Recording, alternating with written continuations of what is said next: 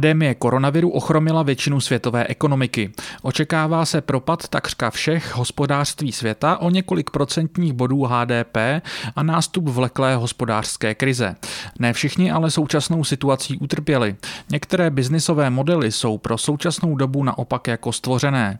Především pak ty, které provozují tzv. donáškové služby, internetové obchody a platformy zprostředkovávající tyto formy obchodu. Zisky takových firm jdou nahoru, s čím stoupá také jejich vliv a význam pro chod společnosti. Ukázalo se, že mnoho doručovacích služeb je v podstatě klíčových pro adaptaci na extrémní situaci typu pandémie a projevily se jako velmi užitečné.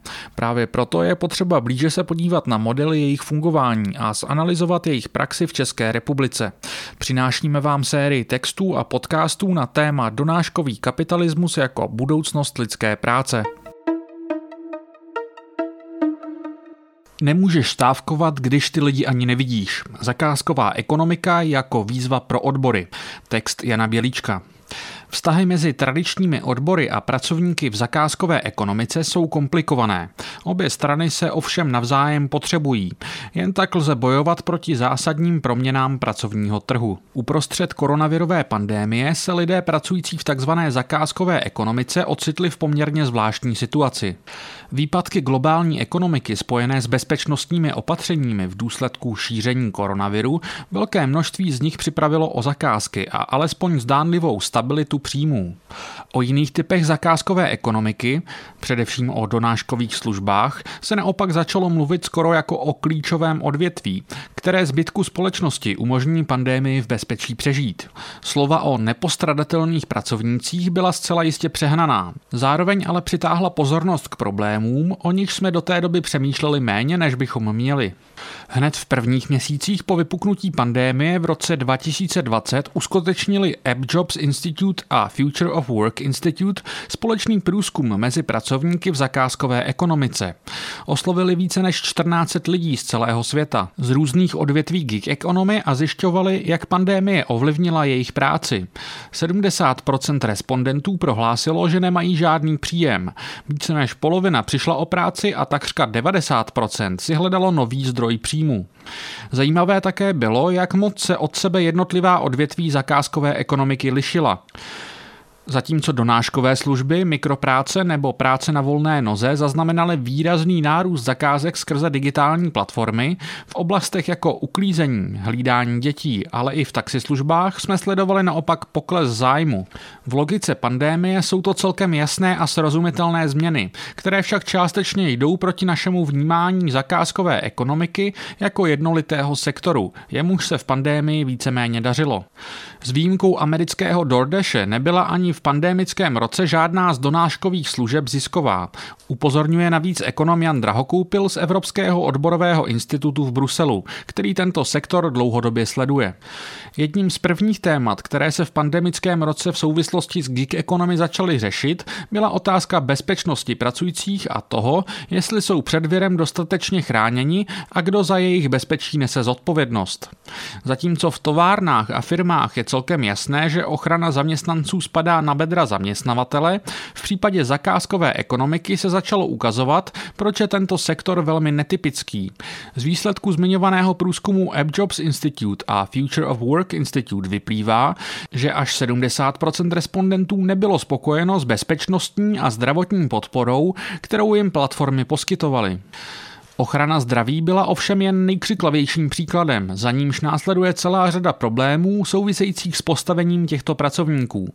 Žádná nemocenská, žádný nárok na podporu v nezaměstnanosti nebo na penzi, chybějící minimální garantovaná mzda, takřka žádná pracovně právní ochrana a žádné jistoty. Když přemýšlíme o změnách, které na pracovní trh přináší zakázková ekonomika, otvírá se před námi mnohem širší téma budoucí podoby práce a také toho, jakou v tom všem budou hrát roli odbory. Podaří se jim navázat vztah s pracovníky v gig economy? Dokáží aktuální zvýšený zájem o tuto problematiku využít k prosazení širších a systémových změn v této oblasti? Pandemie dokázala sektor zakázkové ekonomiky ovlivnit skutečně v mnoha neočekávaných směrech.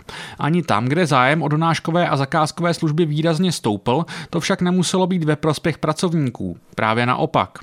Koronavirová pandémie znásobila konkurenci v sektoru gig economy, protože mnohem více lidí hledalo bokovky a zakázky z důvodu nestability pracovního trhu. Říká k tomu Cecilia Fernandez z výzkumné společnosti IBIS World, monitorující změny v oblasti průmyslu. V důsledku toho se ale radikálně snížily příjmy lidí, kteří v tomto sektoru pracovali před pandémií. A společně s tím se také snížily odměny za jednotlivé zakázky, protože velmi vysoká konkurence tlačila ceny dolů. Na scéně se v této době dokonce objevují boti, kteří pomocí algoritmů okamžitě zabírají nejvýhodnější zakázky nabízené na digitálních tržištích pro freelancery ještě předtím, než si jich lidé vůbec všimnou.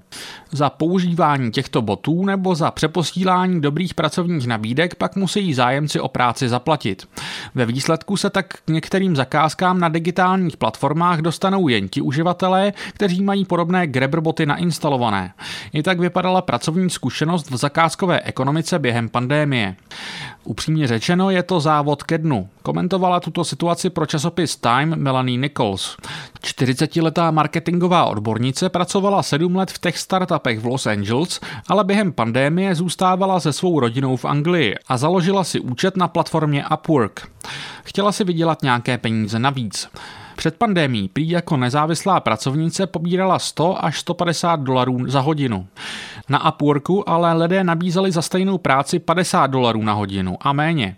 Jenomže získat alespoň takové zakázky bylo podle ní takřka nemožné. Novinářům Time popsala, že se skrze Upwork ucházela o 20 zakázek. Na čtyři z nich jí přišla odpověď a jen jedna vedla k tomu, že skutečně získala placenou práci. Ve výsledku strávila nad touto zakázkou 25 hodin, přestože dostala zaplaceno jen za 10. Po této zkušenosti se na online platformy tohoto typu dívá velmi skepticky. Upwork vypadá jako skvělý nápad, ale opravdu bych chtěla potkat lidi, kteří tímto způsobem skutečně vydělávají nějaké peníze. Platformy typu Upwork a Fiverr i přesto hlásí velký zájem o své služby. Podle Adama Ozemika z Upwork využívá služby této platformy třetina nejvýdělečnějších amerických firm z žebříčku Fortune 500. Klienti zde navíc od začátku pandémie utrácejí přibližně stejný objem peněz. Tento trend znervózňuje celou řadu lidí a zaměstnanců. Obávají se i nového trendu práce z domovu, který podle nich může výrazně přetrhat pouta mezi zaměstnanci a zaměstnavatelem.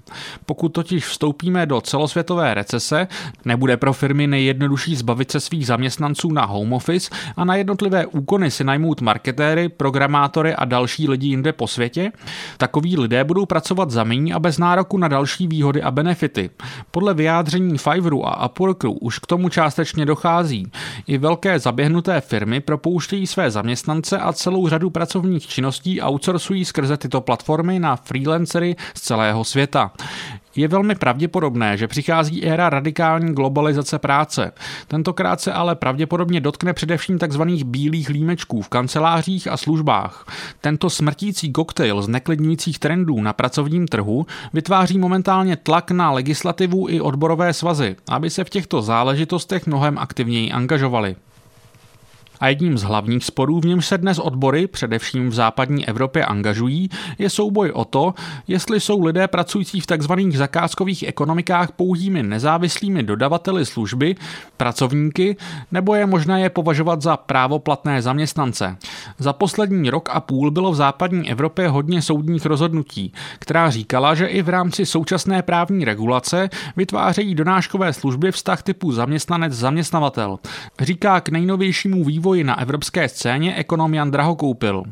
Nějaká časová flexibilita nutně neznamená, že jsou to osoby samostatně výdělečně činné. Zaměstnanci si například nemohou určovat, za jakou cenu budou ty úkony vykonávat a zároveň je na jejich činností poměrně striktní dohled skrze aplikace. Uvádí Draho koupil důvody, proč se na digitální platformy dívat jako na zaměstnavatele. Platformy trvají víceméně na tom, že pracovníci jsou nezávislí dodavatelé služeb pracující na volné noze, čímž se ale zároveň chtějí zbavit povinnosti zaměstnavatele jako vyplácení minimální mzdy, proplácení přesčasů, vyplácení nemocenské a tak dále. Soudy ve Velké Británii a Španělsku ovšem už začaly tuto verzi příběhu předkládanou platformami svými verdikty spochybňovat. Také soud v italském Milánu v únoru rozhodl, že kurýři společností Uber Eats, Glavou, Just Eat a Deliveroo jsou běžnými zaměstnanci a nikoliv nezávislými pracovníky. Společnosti musely zaplatit pokuty v řádech stovek milionů R za porušování bezpečnosti práce a museli zároveň 60 tisícům svých kurýrů nabídnout smlouvy s fixním finančním ohodnocením. Ve východní Evropě ale takové rozsudky nemáme. Není to ani tak problém regulace. Spíš tu chybí síla, která by tu právní regulaci testovala aktivně u soudu.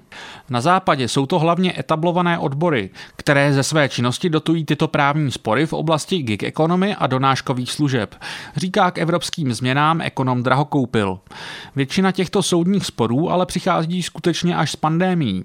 V reakci na koronavirovou pandémii například Uber zavedl 14-denní nemocenskou pro řidiče, kteří byli pozitivně testováni na COVID. Britská odborová organizace UPHD, združující řidiče, ale upozorňovala na to, že je velmi obtížné získat dokumenty, jejich předložením Uber vyplácení nemocenské podmiňuje. Podobnou zkušenost měli během pandémie také řidiči ve Spojených státech. Letos v únoru britský nejvyšší soud jednomyslně rozhodl, že řidiči Uberu jsou pracovníci a nikoliv nezávislí dodavatelé služeb, jak tvrdí tato americká firma. Nejvyšší soud tímto rozhodnutím také zrušil všechna odvolání Uberu u nižších instancí, čímž vlastně ukončil tuto pět let trvající právní bitvu. Nejvyšší soud ale zároveň neřekl, že jsou kurýři klasičtí zaměstnanci, ale jen pracovníci Uberu. Ve výsledku to znamená, že mají v Británii odteď o něco lepší pracovně právní právní ochranu, která ale stále neodpovídá zaměstnaneckým právům.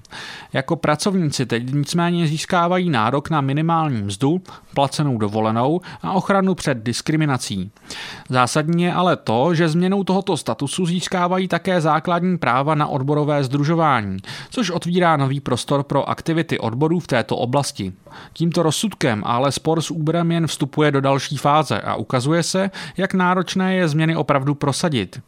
Společnost totiž hodlá platit řidičům mzdu jen v momentě, kdy přijmou konkrétní zakázku a nikoli po celou dobu, kdy jsou přihlášeni do aplikace společnosti. Uber tak hodlá platit jen asi 40 až 50% doby, které řidič reálně stráví v práci a zbytek nebude proplácet vůbec.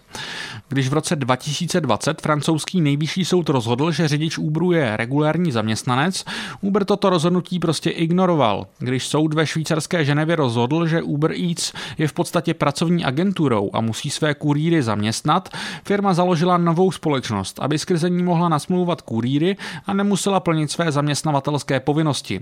A takhle bychom mohli pokračovat. Status pracovníka řidičům Uberu v Británii umožňuje vstupovat do kolektivního vyjednávání. Zároveň získávají také speciální právní ochranu v případě whistleblowerských aktivit. Pro Uber, který proti nezávislým odborům dlouhodobě vystupuje, je to samozřejmě velmi nepříjemná situace, která může mít vliv na jeho podnikání i za hranicemi Velké Británie. Samotná Británie je navíc pro společnost největším evropským trhem. Podobné soudní spory na ní čekají i v dalších zemích, včetně amerického státu Kalifornie, kde tato společnost sídlí. Mick Riggs z britské odborové organizace GMB, která toto téma v Británii zvedla a dotáhla až k soudu, po britském verdiktu prohlásil. Další společnosti v zakázkové ekonomice by si tohle měly zapamatovat. Je to začátek konce jejich pohádky o nezávislých dodavatelích služeb. Příklad z Británie Británie ukazuje, že na pracovním trhu 21. století mohou odbory sehrát naprosto zásadní roli v hájení práv zaměstnanců a pracovníků. Musí se ovšem adaptovat na novou situaci a včlenit do své agenty i tento typ pracovně právních vztahů. Třeba tím, že lidem pracujícím na dohody, na volné noze nebo v sektoru zakázkové ekonomiky nabídnou svou pomoc, služby a infrastrukturu. Nejenže tak mohou pomoci těmto pracovníkům samotným, ale postupně se také mohou připravovat na změny na pracovním trhu, které které mohou mít destruktivní dopad i na podmínky fungování a v horším případě i na existenci odborů jako takových. Z pohledu odborů začíná být zakázková ekonomika čím dál důležitější sektor. Podle amerického ministerstva práce mělo v roce 2017 nějakou pracovní zkušenost se zakázkovou ekonomikou 55 milionů lidí ve Spojených státech, což je 34% z celkového počtu práce schopné populace. V roce 2020 to podle odhadů ministerstva bylo už 43%. V Evropě se zakázkové ekonomice zatím nejvíce daří ve Velké Británii, kde má alespoň jednou měsíčně pracovní zkušenost Geek Economy jeden ze sedmi dospělých Britů. V roce 2020 má v tomto sektoru pracovat přes 7 milionů lidí. Také v Německu podíl těchto pracovníků pomalu stoupá, i když ne tak dramaticky jako ve Spojených státech a Velké Británii. Digitální platformy zkrátka mohou zásadním způsobem nabourat světové pracovní trhy a tato jejich působnost je v mnoha ohledech ještě zásadnější než to, jak důležitým jsou zdrojem zaměstnanosti. Někteří teoretikové se dokonce obávají, že potenciální růst těchto platform může postupem času vystrnadit samotný koncept formálního zaměstnání jako takového. Pro odbory je z tohoto důvodu klíčové zachovat i v tomto sektoru podmínky pro organizování pracujících a také pro kolektivní vyjednávání. V opačném případě může rozvoj digitálních platform negativně ovlivnit počet kvalitních pracovních míst i důstojné pracovní podmínky. O vynalézání nových typů organizování v tomto prostředí se snaží celá řada nezávislých a menších odborových organizací. Je ale otázkou, jakou roli v tomto procesu hrají a měly by hrát velké bohaté odborové svazy a organizace.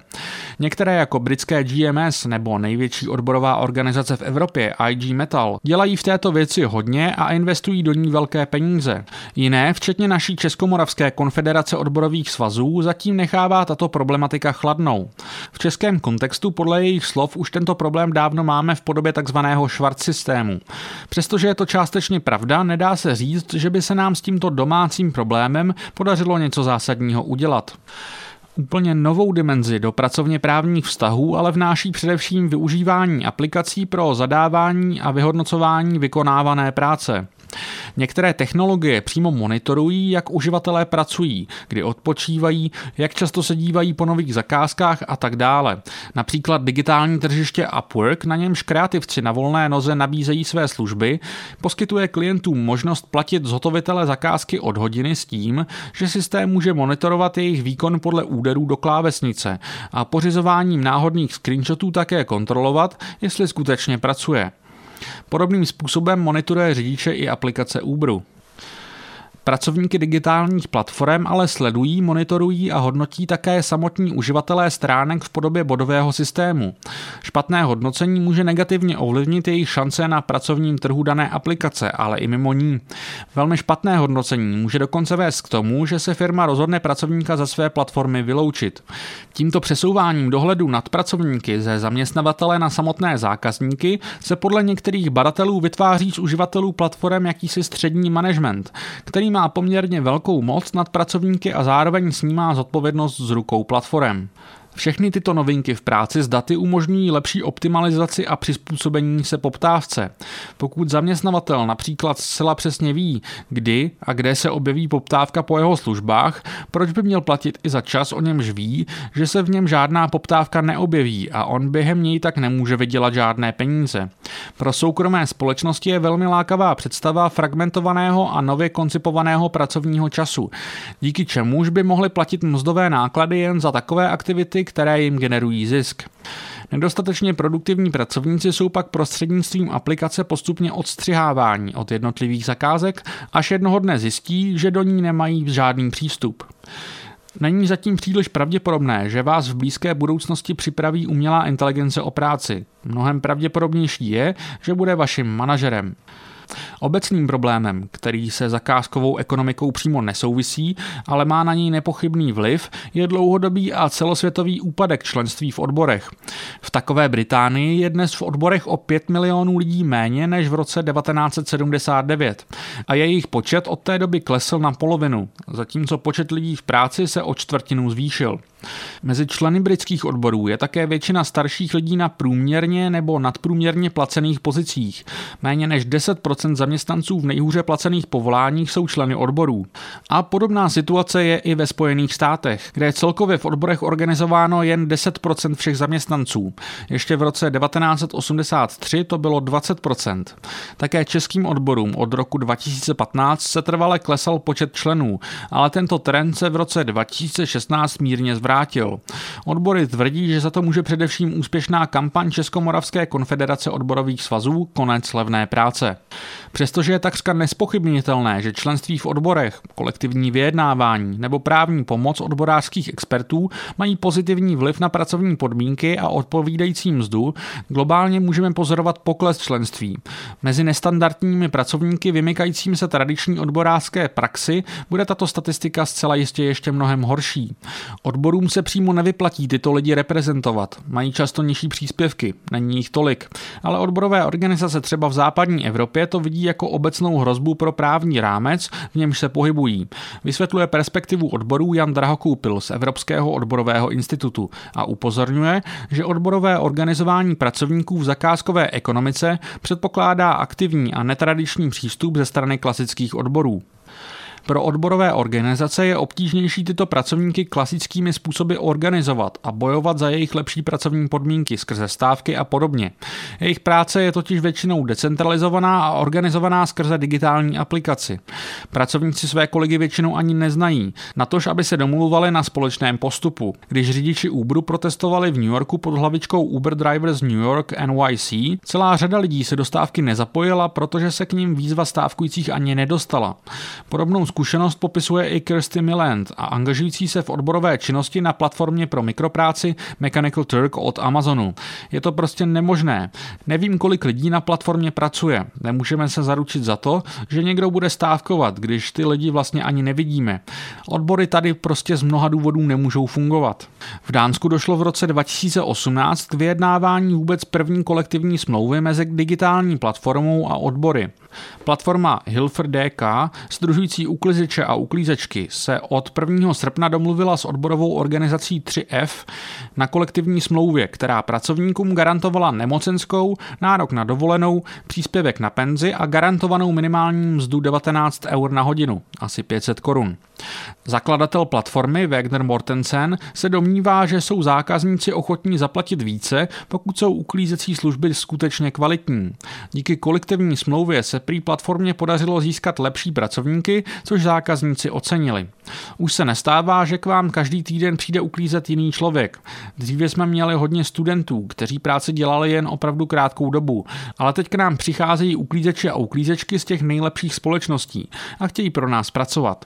Říká k tomu Mortensen a tvrdí, že kvalitní pracovní podmínky jsou pro jeho společnost na dánském pracovním trhu konkurenční výhodou. Otázkou ovšem zůstává, jestli je tato zkušenost přenosná i na donáškové služby a další typy digitálních platform. Může být kurýr Voltu profesionál ve svém oboru a zajímá zákazníky jeho kvalifikace pro tuto práci, pro donáškové služby možná není osobní rozměr tak podstatný. Příklad Hilfer DK nicméně ukazuje, že se odbory v některých zemích pokouší se sektorem zakázkové ekonomiky alespoň částečně experimentovat. Dobrým příkladem může být třeba i snaha španělských odborů, které si vybojovaly přístup k algoritmům organizujícím pracovní tempo pracovníkům, aby mohli monitorovat pracovní podmínky a spravedlivé odměňování jejich práce. Jinde jdou však odborové organizace ještě dál a zakládají přímo kooperativy, které vlastní samotní pracovníci, jako třeba Union Tax Cooperative v americkém Denveru, která uživatelům nabízí také vlastní aplikaci. Situace kolem zakázkové ekonomiky ovšem nevře jen v euroamerickém prostoru. V roce 2019 zaznamenala Čína nejvíce protestů pracovníků v logistice, v donáškových službách a v přepravě. V pandemických letech se samozřejmě situace nezlepšila a momentálně jí vedení země řeší na té nejvyšší politické úrovni. V lednu 2019 zavedlo město New York minimální mzdu 17,22 dolarů po započítání výdajů pro všechny řidiče v zakázkové ekonomice. Toto rozhodnutí přišlo po zprávě New Yorkské komise pro taxislužby a limuzíny z července 2018, z níž vyplynulo, že 20% řidičů dostává potravinové lístky a 16% z nich nedosáhne na žádné pojištění. Geografickou izolovanost pracovníků a velké obtíže v koordinování společného postupu v zakázkové ekonomice částečně nahrazují online fóra. Na nich si uživatelé sdělují své zážitky s některými zadavateli a navzájem se varují před některými zakázkami. To je příklad třeba platformy pro mikropráci Mechanical Turk společnosti Amazon. Mechanismus platformy totiž zadavatelům dokonce umožňuje nezaplatit za odvedenou práci, pokud nejsou s výsledkem spokojeni. Mnoho zadavatelů tuto možnost samozřejmě zneužívá. Pracovníci nemohou na platformě samotné o podobných zkušenostech diskutovat. Kvůli tomu vzniklo uživatelské fórum Turk Nation, na němž se mohou právě právě tyto záležitosti diskutovat. Tato fora se stala navíc v podstatě jedinou pomůckou, jak úspěšně využívat Mechanical Turk a skutečně si na něm vydělat nějaké peníze. Pokud chtějí být pracovníci na platformě finančně úspěšní, musí být přítomni na fórech. Říká k tomu Christy Miland, která založila právě forum Mechanical Turk. Přestože tato fóra pracovníkům částečně umožňují vytvářet solidaritu a nějakým způsobem koordinovat své akce, v žádném případě nemohou sama o sobě zvrátit mocenský nepoměr mezi platformami a jejich pracovníky. Aktivity odborů musí být odvážnější a musí jít ještě hlouběji. Dobrým příkladem mohou být aktivity asi nejmocnější odborové organizace na světě, německých odborů IG Metal. Se svými více než dvěma miliony členů nemají v euroamerickém prostoru konkurenci. IG Metal v posledních letech masivně investuje právě do problematiky digitalizace, automatizace a zakázkové ekonomiky a hledá způsoby, jak se aktivně zapojit do rozvoje těchto odvětví tak, aby redukoval negativní dopady na německé zaměstnance. Tím, že pracovníky zapojujeme do procesů, které ovlivní budoucnost práce, zároveň také ochraňujeme jejich práva a zajišťujeme jim důstojné pracovní a životní podmínky. Říká k tomu odborář Joken Schrott právě z IG Metal. Situaci v Německu ale zásadně ovlivňuje přítomnost zaměstnaneckých rad v podnicích, v nich jsou odbory aktivní. Zaměstnanecké rady mají práva spolurozhodování v oblasti implementace nových technologií a ochrany dat, říká k německé situaci ekonom Jan Drahokoupil.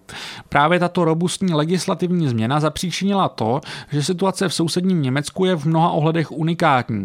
To ale neznamená, že nemá smysl se u nich inspirovat a pokoušet se přenášet dobrou praxi do jiných kontextů. Nejsilnější německé odbory IG Metal už několik let jedou masivní kampaň k digitalizaci a automatizaci. Investovali do toho obrovské peníze. Chtějí, aby zaměstnanci v těchto situacích měli aktivní roli a sami se podíleli na implementaci nových technologií do provozu. A předpokládá se, že když se toho procesu účastní, tak se bude technologie více používat ve prospěch zaměstnanců. Vždy je cílem zvýšení produktivity práce, ale může se k tomu dojít různě, říká k tomu Jan Drahokoupil. Co si pod tím představit? Jedná se především o osvětové programy, školení, workshopy, které mezi členy odborů zvyšují povědomí o technologických novinkách, ale také o nových trendech na trhu práce. Pro většinu firm jsou tím nejdůležitějším nepřítelem neinformovaní zaměstnanci, kteří o rozhodnutí vedení nepřemýšlejí. A jak se ukázalo, toto úsilí má i konkrétní výsledky. IG Metal hojně skloňuje především nedávný incident ve firmě Siemens. Ta přemýšlela, že kvůli snižování mzdových nákladů přesune svou továrnu do Česka, jenomže IG Metal a zaměstnanci této továrny přišli s několika technologickými a organizačními inovacemi, které ve výsledku zvýšily produktivitu továrny a už se ani finančně nevyplatilo jí přesouvat do zahraničí. Počet zaměstnanců se samozřejmě trochu snížil, ale ta továrna zůstala tam, kde byla a většina lidí si místo udržela, říká o této epizodě Jan Drahokoupil. Aktivity IG Metal v oblastech zakázkové ekonomiky jdou ale ještě dál. Německé odbory nedávno pověřili Sixe Silbermana, aby vytvořil online platformu Fair Crowdwork, na níž by pracovníci sdíleli své zkušenosti s prací pro různé platformy. Je to něco jako TripAdvisor nebo Yelp pro pracovníky online platform, říká ke svému projektu Silberman, který dříve vyvinul jiné uživatelské fórum podobného typu s názvem Turkopticon. Turkopticon byl určen pro komunikaci mezi akademiky a pracovníky platformy Mechanical Turk, kteří skrze platformu často vyplňovali jejich akademické dotazníky. Na Turkopticonu se akademici v podstatě učili, jak své zakázky zadávat eticky a spravedlivě. Nyní má Silberman k dispozici obří rozpočet největších odborů na světě a před sebou plán na vytvoření online fóra, na němž mohou lidé hodnotit a známkovat své zaměstnavatele. I tak může vypadat práce dnešních odborů, pokud mají vůli, chuť, invenci a dostatek členů a peněz. S platformou Fair Crowdwork už dnes spolupracují největší švédské odbory Unionen a myšlenka se šíří dál. Právě Unionen má poměrně velké zkušenosti s tím, jak organizovat a získávat do svých řad lidi pracující na volné noze. Podle ekonoma odboru Unionen Frederika Söderqvista jim Unionen nabízí především podporu jako pojištění a poradenské služby. To, že jsou součástí této organizace, považuje Sederqvist za samozřejmost a nezbytnost. Změny v procesu zaměstnanosti a na trhu práce jsou totiž pro odborová hnutí velkou výzvou. Právě proto se řada odborů v zakázkové ekonomice angažuje. Chtějí rozšířit svůj vliv také na nestandardní typy zaměstnání a vtělit je do své agendy. Obecně můžeme říct, že se odbory v zakázkové ekonomice angažují ve sporech ohledně statusu zaměstnanců, nabízejí těmto pracovníkům služby a místa pro společná setkání a snaží se také vést soudní bitvy o odborová práva pracovníků v zakázkové ekonomice a především o jejich právo na kolektivní vyjednávání. Odborové organizování lidí v zakázkové ekonomice vyžaduje komunitní typ organizování, které je jiné, než jak jsou odbory zvyklé fungovat ve velkých průmyslových podnicích. Tato práce se blíží spíše sociálnímu hnutí. Když ale přijde na právní spory, musí se nová hnutí spoléhat na spolupráci s etablovanými organizacemi. Říká k otázkám toho, jak získat pracující v zakázkové ekonomice do odborů ekonom Jan Drahokoupil. Právě z toho důvodu je dobré, aby nezávislé a nově vznikající odbory nelámaly hůl nad těmi zkušenými a etablovanými. Obě strany se totiž v aktuálním boji proti změnám na pracovním trhu potřebují. Ve výsledku se taková spolupráce vyplatí všem. Postoj lidí k odborům se hodně formuje ve kdy vstupují na trh práce. A proto je podle mě pro odbory dobrá investice nabízet mladým lidem pracujícím v donáškových službách třeba členství zdarma a ukázat jim, že jsou relevantní síla. Z výzkumu totiž vyplývá, že pokud lidé nevstoupí do odborů na začátku své kariéry, tak pak už vstupují těžko. A proto je pro odbory důležité najít cestu k mladým lidem, dodává Jan Drahokoupil. Novinky přicházející ze strany zakázkové ekonomiky a digitálních platform mají totiž potenciál zásadně proměnit to, jak vnímáme dnes tak samozřejmé věci jako zaměstnání, mzdu, penzi, dovolené, nemocenské a mnoho dalších. Přichází s radikální fragmentarizací práce, její optimalizací, automatizací a eliminací lidského hlediska v její organizaci a hodnocení. To všechno jde takřka zcela proti hodnotám, které odborové hnutí už více než 100 let zastává. Člověk tráví v práci obrovské množství času a proto je demokracie na pracovišti zásadní.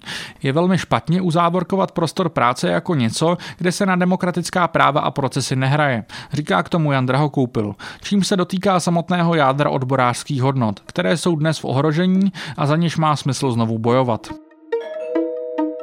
Audioverze textu vznikla za podpory nadace Rosa Luxemburg Stiftung.